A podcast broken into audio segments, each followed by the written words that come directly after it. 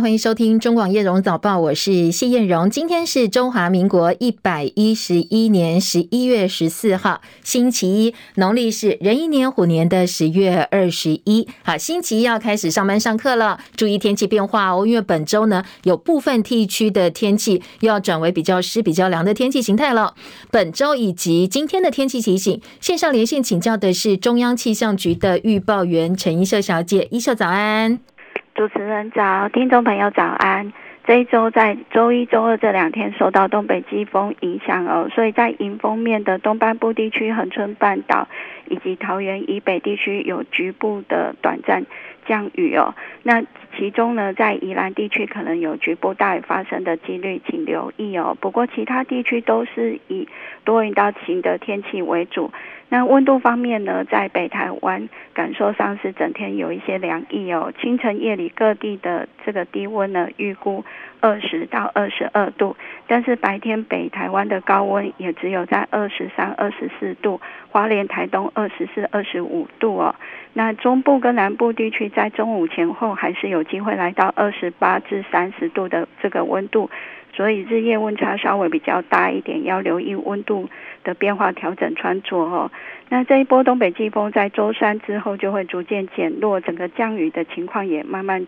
趋缓。所以在这一周的下半周都是以多云到晴的天气为主哦。那最后提醒，今天在台南以北，还有恒春半岛沿海空旷地区，包括澎湖、金门、马祖、绿岛、兰屿，都可能有八到九级的强阵风。如果到临近海域活动，要注意安全。以上资料是由中央气象局提供。嗯，谢谢一秀提醒，也提供给大家参考啊。所以本周有一些天气变化，降雨降温的地区呢，要记得雨具还有保暖的衣物不要忘记。那这个星期呢，要特别留意的是礼拜一、礼拜二东北风空气比较凉一点，所以呢，高温的降幅感受上蛮明显的。白天高温大概只剩下二三、二四度了，比前两天大概逼近三十度，甚至超过三十度，落差还蛮大的。要一直等。到礼拜三，冷空气减弱，温度才会逐渐回升。礼拜四到礼拜六，天气相对比较稳定的。好，来关心台北股市哦。台北股市上周五大涨，强弹了五百零三点八点，涨幅百分之三点七三，也带动大盘站稳一万四千点大关。上周五收盘的指数呢，是收在一万四千零七点五六点，成交量放大到三千三百九十九点九七亿元。台股在美国通膨降温、多头人气可用的情况之下，市场普遍是看好的。随着月底我们要选举、年终做账，还有落后补涨三大行情起跑之下，台北股市有机会从短线反弹转向中线回升。后市呢，目前看上上看初步是一万四千九百点。过去二十五年来九次的县市长选举，选前十天台股上涨几率高达百分之七十八，平均涨幅百分之一点二五。本周短线要观察的几个重点，包括 G20 拜习会的相关内容，还有预期行情会在一万四千点上下，会呈现震荡走势的的格局。不过，虽然说市场偏多的气氛是比较浓厚的，但是也有分析师说，这一波真的涨太多，一下涨太快，所以可能小心短线会有一些卖压出现。台股冲天涨，外资大举汇入，加上国际美元指数重挫，台币连闯七关。上周五台币收在三十一点四一兑换一美元，近两个月来的新高点，爆炸式升值四点九五角，这是近二十三年来单日的最大涨幅升幅。总成交量放大到二十四点零四美金的半个月来最大量。二十四点零四亿美元呢、那台币周线由贬转升，在周线部分呢，升值七点五七角。而在油价部分，本周启动双重平稳机制，所以从今天凌晨零点起，国内的汽油价格每公升调降台币零点一块钱。柴油方面是不调整的，调整之后参考零售价格分别是九二五千汽油每公升二十九块钱，九五每公升三十块半，而九八每公升三十二点五元，超级柴油每公升二十六点八块钱。不过各个零售点还是以自己公布的参考零售价格为准。土耳其伊斯坦堡市中心的独立大街，在当地时间十三号下午四点二十分，台湾时间十三号晚间九点二十分哦，发生了爆炸。伊斯坦堡省长耶利卡亚表示，死亡人数现在增加到六个人，受伤人数增加到五十三人。土耳其总统埃尔端说，这起事件是由炸弹造成，已经掌握了一名女子涉案，而根据州长提供的资料，这起事件有恐怖主义的迹象，死伤人数可能还会再增加。有网友把现场画面上传到推特，看到原本热闹的购物大街在爆炸发生之后变得残破不堪，很多伤亡者倒在地上等待救援，触目惊心。稍早的画面则显示，很多民众本来是朝着一个方向前进，没想到前方突然砰的一声巨响，还有一团火球出现，在后面呢，上百位民众转身逃跑。这是在爆炸现场哦，稍早网络上流传的影片。路透报道，美国总统拜登参加完埃及的联合国气候变化纲要公约第二十七次地方缔约方会议 （COP27） 以及柬埔寨的东南亚国家峰会之后，搭乘空军一号飞抵印尼巴厘岛，马上要参加二十国集团 G20 高峰会。本周预计会跟中国国家主席习近平还有其他的国家领导者进行会面，商讨一连串地缘政治的议题，其中包括俄罗斯侵略乌克兰以及呢台湾海海峡的紧张局势，当然后续还有持续发展粮食啦、能源以及气候危机等等。美中元首首度面对面会晤，拜登今天会在二十国集团峰会的场边会晤中国国家主席习近平。拜习会或者习拜会马上就要登场了。拜登说他会试图建立美中关系的红线，讨论彼此的红线到底是什么，来判断两国的关键利益是否彼此冲突。又假若是冲突的话哦，接下来怎么化解，如何计算？他自己也对外透了口风，他说呢，可能台湾以及美中贸易将会是相当重要的议题。这一次民主党在其中选举意外成功，所以他在拜席会当中可能处在一个相对比较有利的位置。时值华府跟北京在贸易、新疆人权、台湾等议题上针锋相对。美国白宫国安顾问苏利文说，拜登希望跟习近平见面的时候，彼此能够彻底坦率。苏利文表示，拜登希望今天跟习近平讨论两国紧张关系的同时，能够确认彼此可以合作的领域，而且拜登会表明美国不寻求跟中国发生冲突。所以外电分析普遍认为，哦，不管如何，这一次两个人见面有助稳定双边的关系，不会再恶化。而上周，美国表明会向台湾通报拜习会的状况，会做简报。中共外交部发言人赵立坚随后痛批美方性质恶劣，说此举严重违反了一个中国原则以及中美三个联合公报，陆方是坚决反对的。美国联邦参议院的议员范洛文表示，拜登将跟中国寻求特定领域的合作，不过如果谈到捍卫台湾的部分呢，会一如既往的坚定。新加坡总理李显龙则说，他很担心，认为美中之间如果深度不信任，会从最坏的角度来解读彼此的行动，将会给外界带来非常严峻的挑战。拜习会前夕，美国财政部长耶伦说，应该要重启两大经济体之间定期沟通管道，才能够稳定美中关系。而国际货币基金总裁则表示，中美对抗，这是全球经济相当大的风险。他说呢，美国在川普时期对中国商品施加关税的效果，事实证明适得其反。一旦你把妖怪放出魔瓶，想要再把它收回去，可就困难了。这一次呢，俄罗斯总统普京作为大国领袖，但是缺席二十国集团峰会。俄罗斯政治学家说，普京是担心遭到暗杀，所以才不打算亲自出席。过去传统上，G20 峰会开幕的时候，所有与会领袖会拍站在一起大合照，所以很多媒体就会开始哦观察他们彼此拍肩寒暄等等这些小细节，来讨论一下大家的关系如何互动等等。不过今年的二十国集团峰会。各国领袖不会再拍开幕大合照了。那今天有外电说，因为部分的元首说要跟俄罗斯代表站在一起，让他们觉得非常的不自在。美中军机较近三天出动超过四百架次，军方的消息说，美中战机月前在台湾东部海域连飞三天三夜，三天之内呢，美方出动超过一百架次战机。中方出动三百多架次，连夜里都在飞，所以军方人士研判，美军是借着长程奔袭训练，一来测试共军的应处能量，再来呢要测试共机的能耐跟底线。说在整个过程当中哦，我们的国军根本插不上手。不过国防部也强调，全程都有监控跟掌握。日本公益财团法人新闻通信调查会发布了一份最新调查，说有将近八成日本受访者对台湾如果发生事态，他们抱持危机感。不过被问到如果中国武力犯台的话，是不是台湾有事等于日本有事呢？超过七成的受访者反对日本派自卫队跟美军联手来对抗共军。一旦中国大陆武力犯台，有关日本派出自卫队跟美军联手对抗中共解放军，在这一份针对日本人的调查当中，只有百分之二十二的受访者表示赞成，或者整体来说赞成；反对或者整体来说反对的受访者高达百分之七十四。至于作为美军的后勤支援跟驻美基地使用，受访者则是意见两极哦，大概一半一半。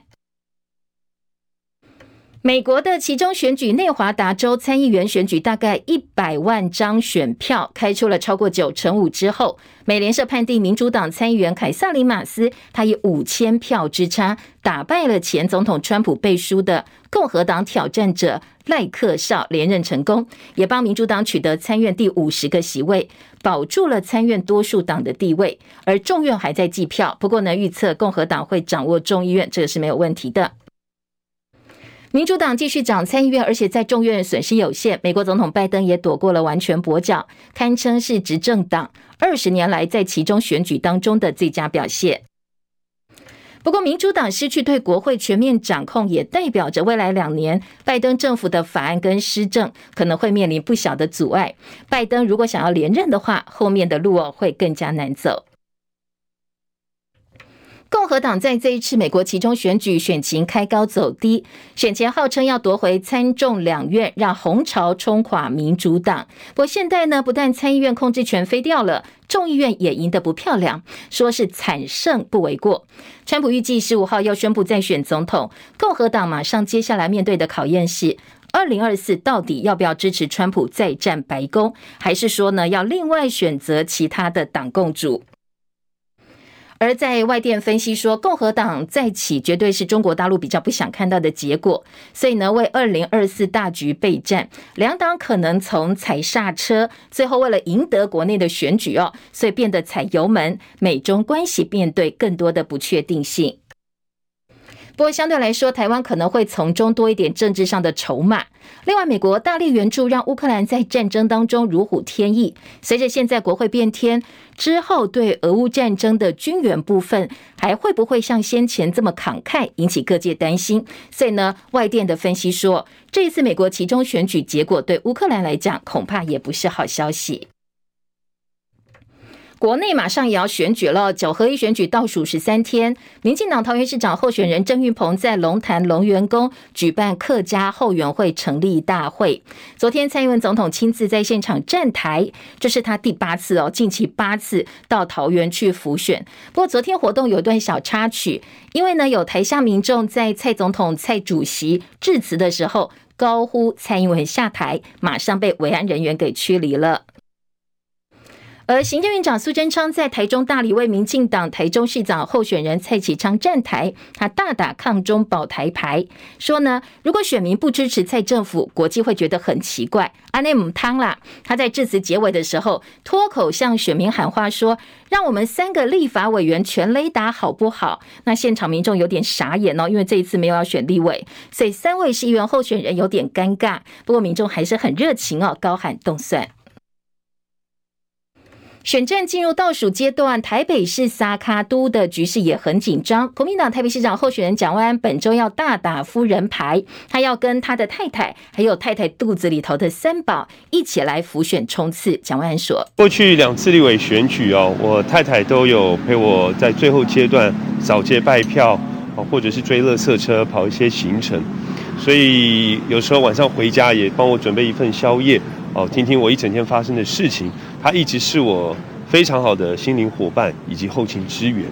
这一次因为刚好怀有身孕哦，怀有三宝，所以我想接下来在选举最后阶段，他一直也很关心我的选情，所以倒数几天，下一个星期开始，他也会当我的分身，哦，陪着我参与一些适合，而且他身体状况允许的话，一些行程。另外，民进党台北市长候选人陈时中在周末政见发表会上，先批国民党蒋万安恶意把台湾防疫打烂，再酸黄珊珊说有个智商一五七的市长却看不到即战力。黄珊珊也提出反击，他叫陈时中用功一点，好好的做功课。很简单，台北市做了这么多的事情，对于这整个城市的进步，我刚刚讲了，大家有目共睹，不需要去磨灭。那他们不太了解台北市的进步，就请他好好做好功课来。第二个，集战力是要面对现在正在进行的台北市所有的事情。对他来说，他连水门关不关都不知道，整个操作程序，我想他可能的，他说他的集战力在哪里，到现在还看不到任何证明。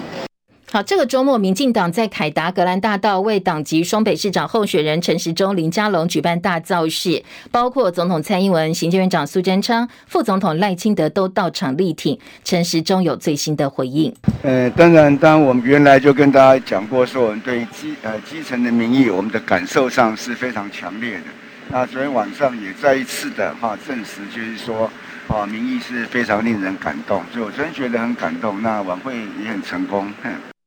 陈时中昨天晚间在台北国际会议中心办了一场感谢音乐会，他的太太是个呃这个大提琴家，以神秘嘉宾的身份演奏大提琴。那昨天现场结束之后，陈时中也上台献花拥抱妻子，哽咽感谢太太的包容跟支持。新北市长选战选前之夜的地点成为攻防焦点，民进党参选人林佳龙阵营没有借到板桥第一运动场，所以质疑是国民党新北市长候选人侯友谊阵营黑箱作业，呼吁支持者选前之夜到区运路。而侯友谊办公室说，这个可能接下来也会影响到全区的疏散，所以昨天侯友谊被问到林佳龙是否会被举牌驱离呢？侯友谊表示，申请跟权责单位一切依法办理，以大家的安全作为最大考量。金门刮寒流，因为高雄市的前市长韩国瑜昨天就到金门帮国民党金门县长候选人杨振武造势浮选，一口气跑了三个乡镇菜市场，所到之处受到民众的欢迎哦，所以还有很多是在本岛的韩粉跨海去追韩国瑜的。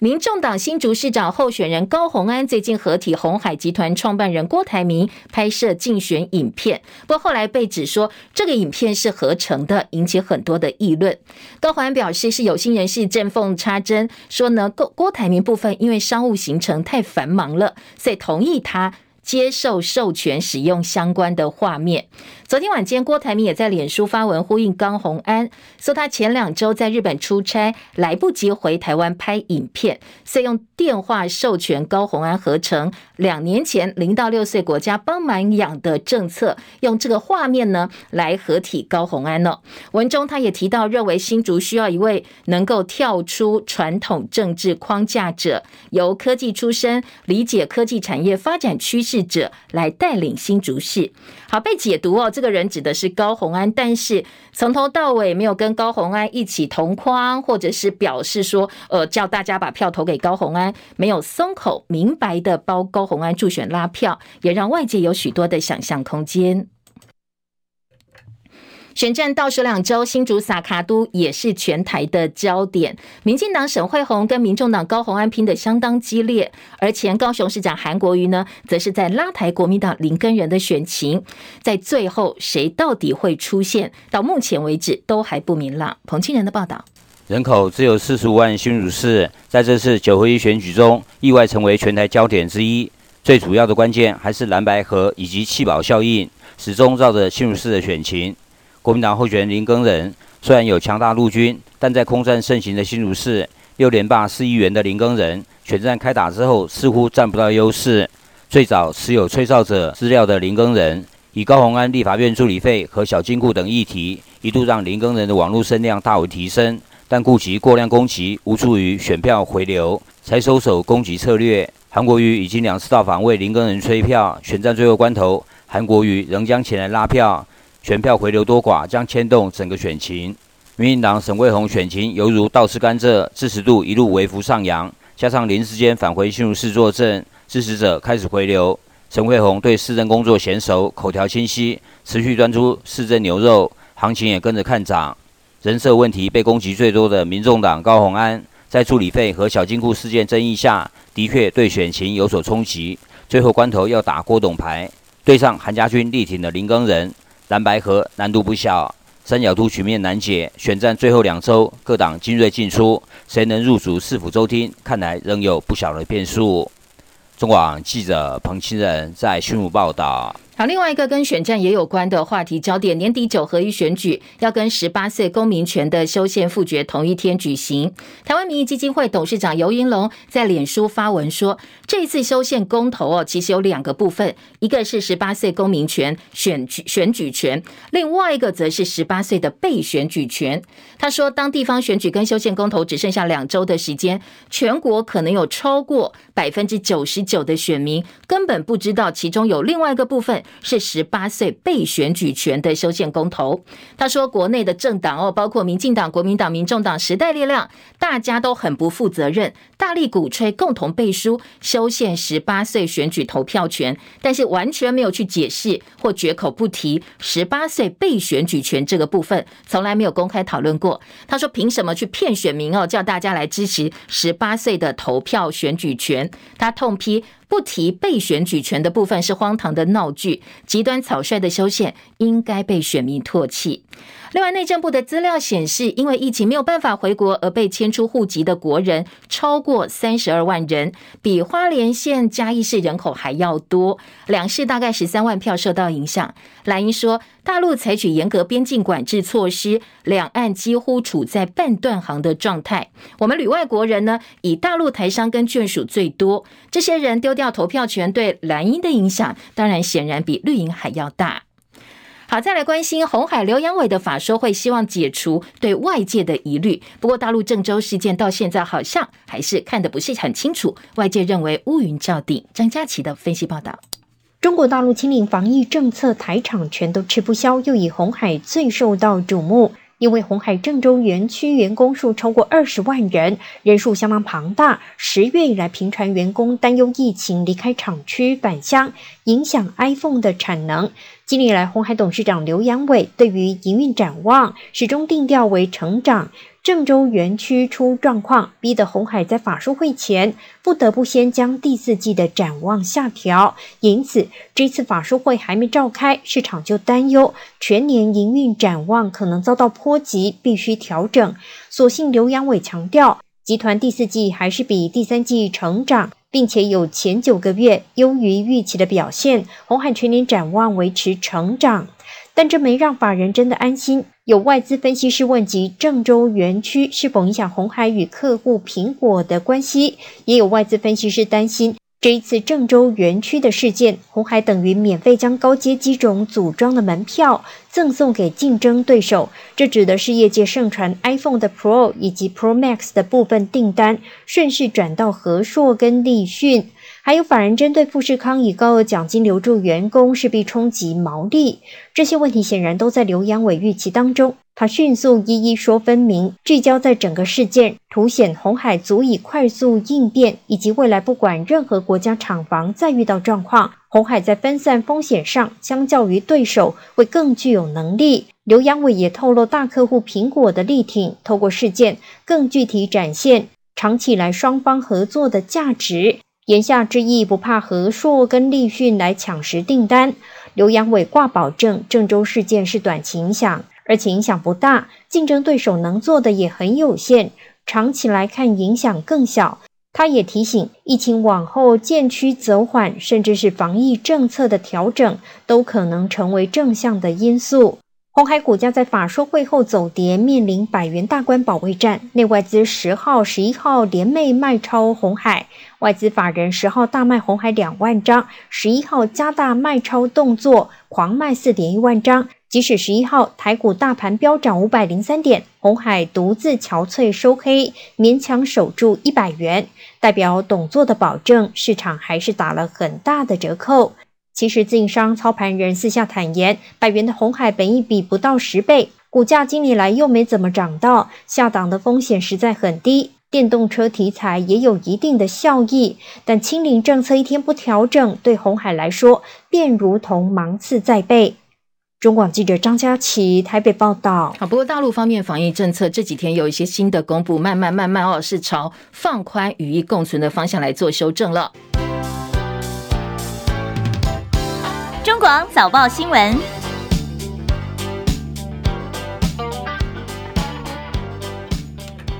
嗯，提醒您，现在时间七点三十分，七点半喽。如果要准备上班上课，动作加快，不要迟到了。好，中广新闻在 YouTube 频道直播，以及我们的线上 App 的直播、广播频道的播送都同时在进行当中。邀请好朋友手机、平板、电脑，如果打开 YouTube 频道的话哦，记得搜寻叶荣早报、中广七点早报新闻，看到直播现场，翻叶荣按赞、分享，冲冲人气。记得订阅中广新闻频道，感谢大家。当然，线上好朋友还有一个福利，大家可以在我们的留言板哦，跟大其他。的听众朋友一起来讨论，您对于选举议题啦，对于新闻时事的看法，大家可以多多交流。今天白天随时都可以回到 YouTube 频道上影音档案，也欢迎大家哦，可以回来补课收听。好，今天早报在头版的新闻重点，首先关心的是今天登场的美中拜习会也好，中美习拜会也好，这两国的领袖呢，到底要谈论什么样的议题？在见面前，双方对于彼此又哪些心战喊话已经先使出了。今天。在中国时报是放在头版头条，联合报也提版在二版，做了整个版面的分析。当然，今天的共识哦，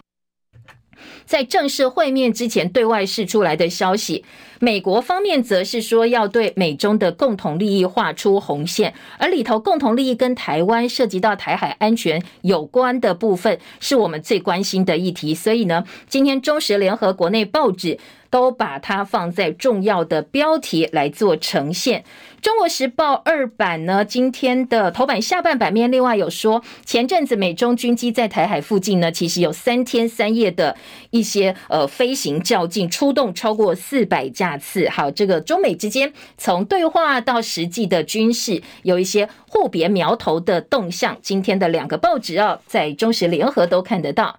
美国的其中选举则是呃，包括今天财经报纸《工商时报》坐在头版下半版面，《经济联合》则是国际新闻版面的整个版面版头大标到后面的一个分析，来看一看到目前为止，呃，美国其中选举应该差不多整个大势底定了，民主党保住了参议院，共和党拿下众议院，拜登躲过了完全跛脚的一个呃这个发展，所以接下来呢？呃，几个部分，包括他在施政部分可能会受到一点钳制。不过，不过，接下来对于美中拜协会的谈判，因为他没有大输，完全输掉，所以整个立场似乎还有一点呃比较稳定的来跟老共谈判。国内的选战焦点，联合报今天的头版头条以及自由时报头版头条，虽然说关心的议题不太一样哦，但是都跟选举有关。联合报头版头条大标配合内页三版报道的是，有一些旅外的国人因为疫情的影响，这一拖拖了三年的时间，那他们很多因为投票权回不来嘛，哦，没有办法继续延续下去，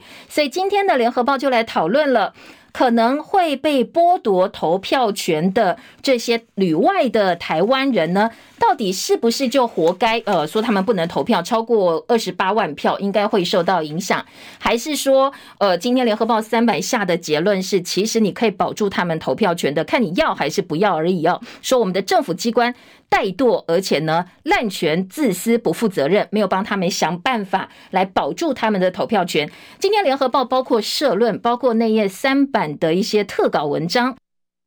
立场方向非常的一致哦，就是说，你从确诊者不能投票，再延续到这些旅外的华人、旅外的台湾人，还不是华人哦，是我们自己国人，不能够保住投票权，可以看得出来，这个政府呢，其实是很不负责任的。好，联合报今天用非常大的版面来探讨这个问题，说是有办法，只是你不愿意做而已。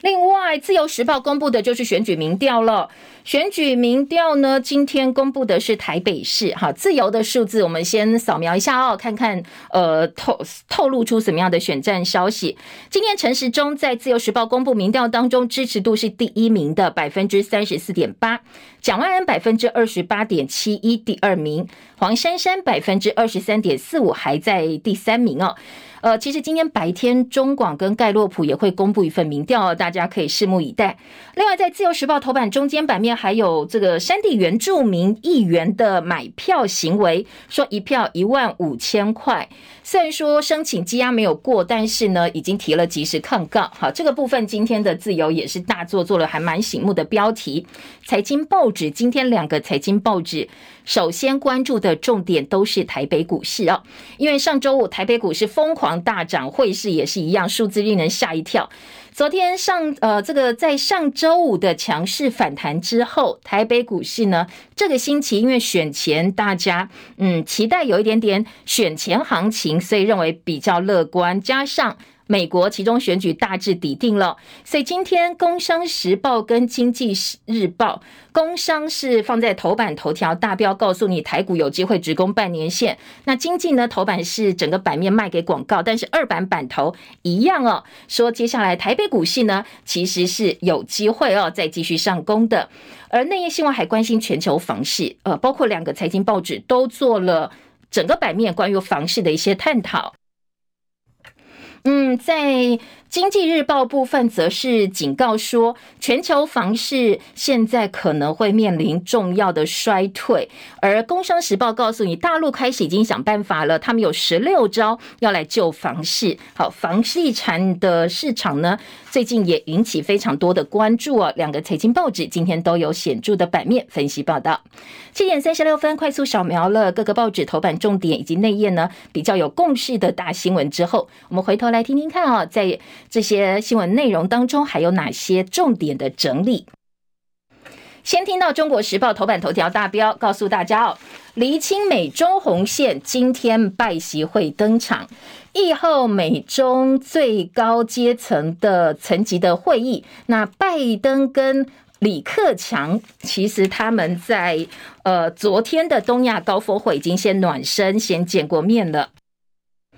二十国集团 G20 峰会明天会在印尼巴厘岛登场。美国总统拜登跟中国国家主席习近平今天会进行第一场的实体峰会，而昨天拜登先跟中国国务院总理李克强在柬埔寨进行的东亚高峰会进行场边会谈。好，当然，呃，今天早报一致的共识是。拜登对习近平重申台海和平稳定的重要性，而且呢，美国要全力争取的是不要演变成美中之间的冲突战争。但是学者认为，因为两边都有各自的利益要顾，所以最后很有可能仍然是各说各话哦。好，这是中国时报今天的头版。再来，联合报今天在内页二版呢，大标题是拜登说要建立美中红线，小标题今天会习近平，他说他们已经认识十年了，两个人彼此都很熟悉。要直率的进行讨论。中国时报今天呢头版报道了说，哎，拜习会今天要离清美中红线哦。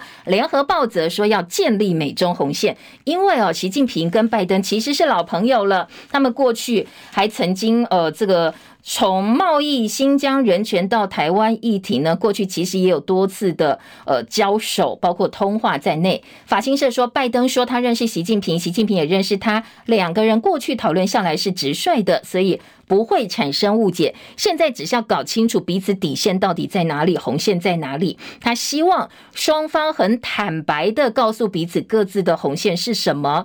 呃，接下来如果有冲突的话，该怎么解决？因为两个人已经认识超过十年了。拜登当副总统的时候就开始往来，不过当然两个人是国家元首见面，这次是第一次，所以彼此呢是有这个交情的。但是站在各自国家利益立场上，到底这个交情有没有办法有一点正面的帮助，就要再做观察了。今天联合报在二版下半版面说。两强新阶段，高科技、军事教量，贸易已经不是重点，因为呢，就算两国贸易的重要性很重要，已经不及在先进技术跟军事力量的激烈较量。而当务之急，大陆学者说要找出避免台海失控的红区到底在哪里哦。联合报的报道，另外联合报三版则是从这一次美国期中选举之后，民主党保住参议院，共和党呢拿下了众议院的。趋势来看一看，拜登接下来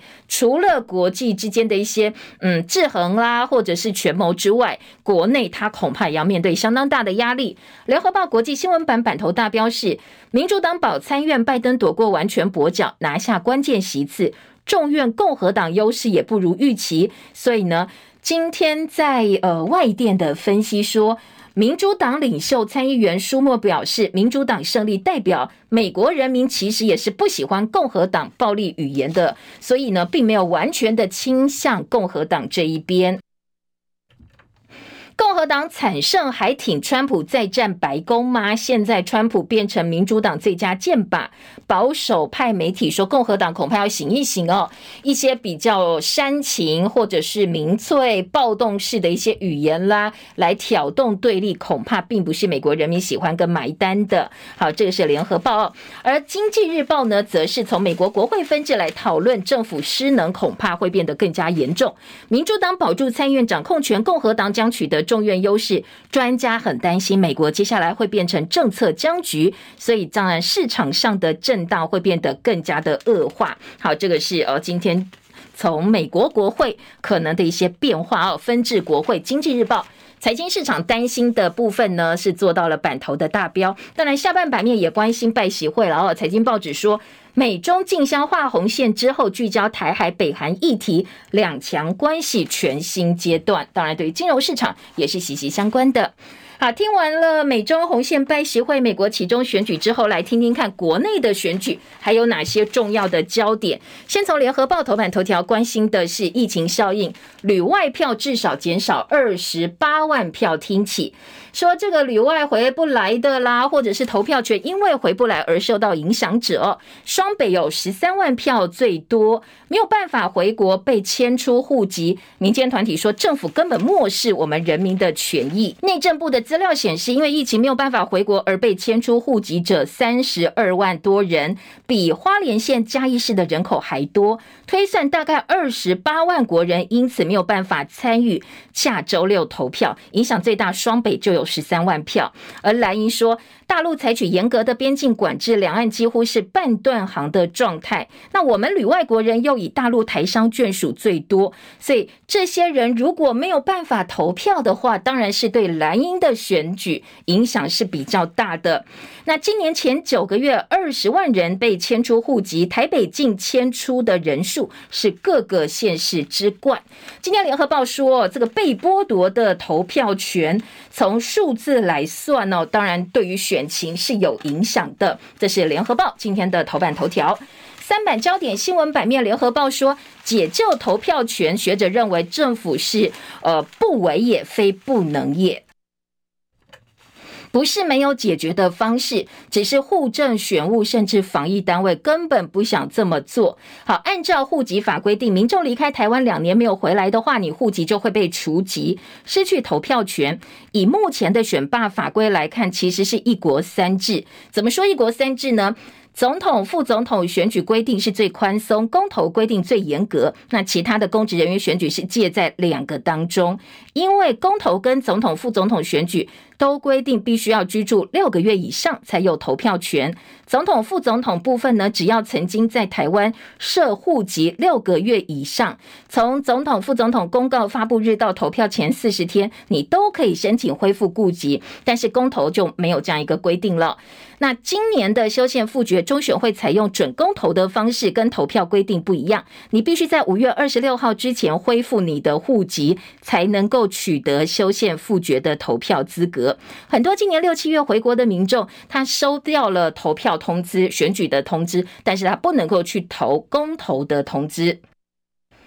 好，那有些台商说他因此失去了投票权，因为呢，一开始是台湾不让他们回来，后来是隔离政策，想一想又不回来。然后如果回来的话，两边隔离加起来将近一个月，大家就比较不愿意了。那再后来大陆随随便便，不是随随便便啦，就是非常严格的一个疫情政策，很容易就封城，他们根本走不掉。所以在这样一个情况之下，并不是他们不想要回来，根本是情势所逼。所以正大法律系副教授廖永豪老师说，有两个解方，一个是把户籍迁出跟丧失投票权脱钩，因为现在就算你迁出户籍，也只是把户口迁到当地的户政事务所，同样是在地啊，为什么不能投票呢？另外一种方法是，你用疫情防治跟纾困条例第七条，指挥中心得实施必要的应变处置或措施。过去指挥中心超爱用这一条，限制了很多本来我们人民享有的权利。那你过去都这么做，没有道理。在选举部分，如果你力挺他们投票权的话，当然也可以用这一条啊。呃，你在其他部分限制人民行动自由的同时，你完全。没有犹豫，但是为什么投票权这部分呢？你又不用了？说不是做不到，是做不做而已。今天的联合报在特稿，李光仪特稿说，剥夺投票权，民主进步大讽刺。从呃过去新冠确诊者没有办法投票，到这一次旅外侨民不能投票，可以看得出来哦。呃，这些。不把人民权益当作优先的政府，真的应该要打屁股。而联合报今天的社论说，确诊投票禁令下的蛮横、自私跟无能，说你是民主进步党要捍卫民主，但是确诊者的民主权利却遭到违宪的粗暴剥夺，以后可能还会有宪法争议。好，这是联合报今天在特稿部分的一些呃立场。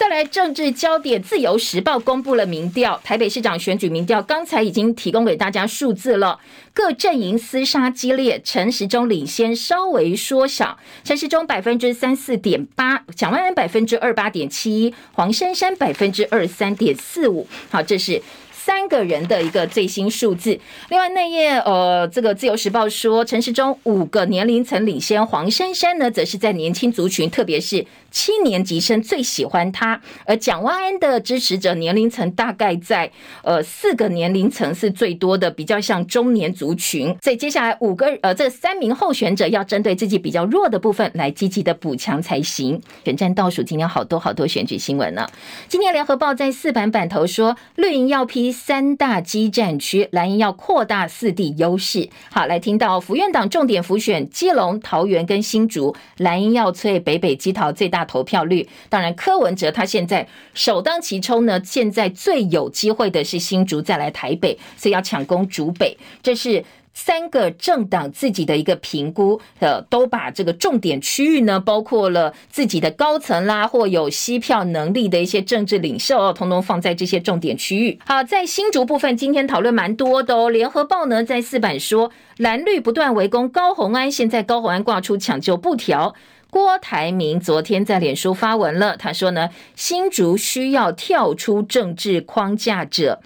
新竹市长选战蓝绿继续批民众党的高虹安，国民党候选人林根仁说，红海创办人郭台铭曾经以精忠报国不能贪污鼓励提醒某个候选者，连他儿子名字都叫守正，所以郭台铭厌恶贪腐，高虹安要记得传承。民进党沈惠虹质疑高虹安郭台铭合体是呃调和式的影片，说呢财政来源说不清楚，说这高虹安是诈骗哦，所以。高红安跟郭台铭必须要用合成的方式去做影片，也让外界质疑郭台铭力挺高红安的决心，甚至说他根本不挺高红安。所以今天的联合报特稿说，郭台铭要当关键影响者吗？现在高虹安选情升降，出现红海创办人郭台铭的因素。封城大乱斗恐怕还有戏剧性的变化，因为郭台铭在脸书发文说，新竹需要理解科技产业趋势的人带领，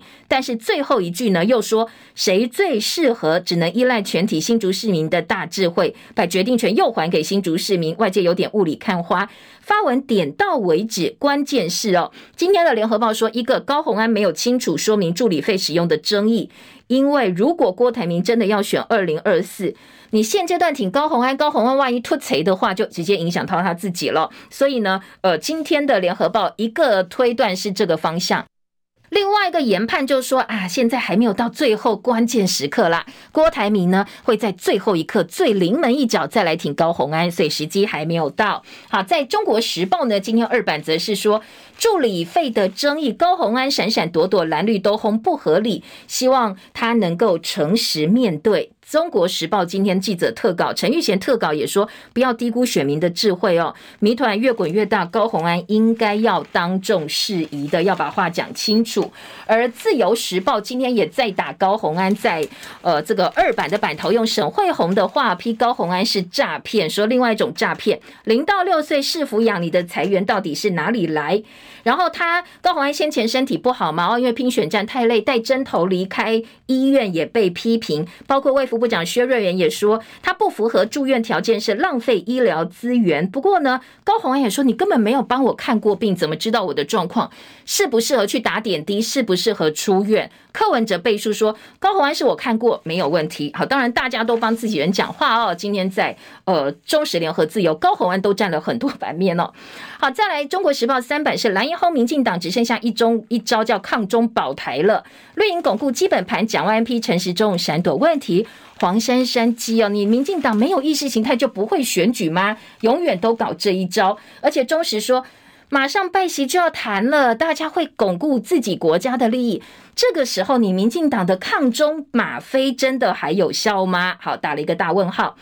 蔡英文八度到桃园被民众呛下台，今天中时有相关的报道。还有高雄市长的部分，当然陈其迈是领先没有错。不过昨天环保团体反空污起跑，高雄市长被呛，说你任内可以做这么多的事情，早就可以做了，你什做了哪些事，怎么都没有做事情呢？好，这是环团的说法。刚才听众朋友也说，今天高雄的空气品质不是很好哦，所以如果你是在南台湾高雄的好朋友哦，出门记得诶，口罩真的要戴哦，不要长时间待在户外。好，再来听到的是今年联合报在头版有一个。专题报道近邻大挑战的专题报道放在联合报的头版以及内页新闻有相关的一个规划跟分析。好，联合头版说，近邻大挑战也是大商机，绿色工业革命，产业强发展永续的。财富循环经济，以租代买都是新商机。烧煤产生二氧化碳，转换甲醇甲烷，碳权卖给别人，打造全新的商业模式。气候投入创新以及储能，希望能够加快转型的脚步。而且造林减碳种树不养树就白做工了。现在台湾的园艺产业缺人缺人才，市场看得到，可是吃不到。大家都去种树，但是种完就没人管了，这恐怕也是一个问题。好，如果您对于接下来净零大挑战这些绿色工业革命有兴趣的话，联合报头版内页有一个版面的分析报道。好，在内页新闻，观光局要修法，游览车上不能够再推销了，旅行业经营业务也会放宽，开放非旅行业者经营，所以旅行业也是反弹的，但是未来可以多角化的经营，这是呃可以见到的。还有医院调整合一检查，降低冲击，因为塔九九 M 放射性的药品不够的关系，所以在医院方面呢，也已经做了一些调整。